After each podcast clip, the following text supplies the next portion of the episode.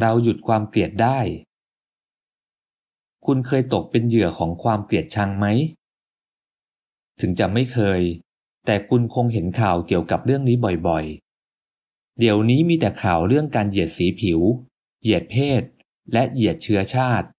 นี่ทำให้หลายรัฐบาลต้องออกกฎหมาย เพื่อหยุดการกระทำที่แสดงความเกลียดชังแบบนี้ คนที่ตกเป็นเหยื่อของความเกลียดชังมักจะแสดงความเกลียดชังต่อคนอื่นอีก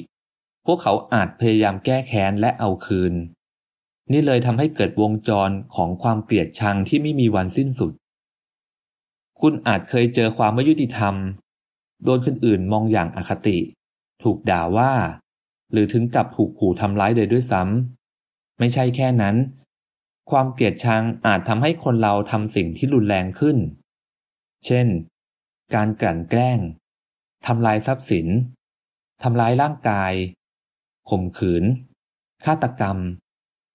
หรือแม้แต่ฆ่าล้างเผ่าพันธุ์เลยด้วยซ้ำวารสารนี้อธิบายว่าเราจะหยุดความเกลียดได้ยังไง และจะตอบคำถามต่อไปนี้ทำไมโลกของเราถึงมีความเกลียดชังมากขนาดนี้ เราจะหยุดความเกลียดชังได้ยังไง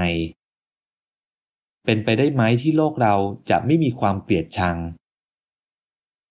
จบบทความ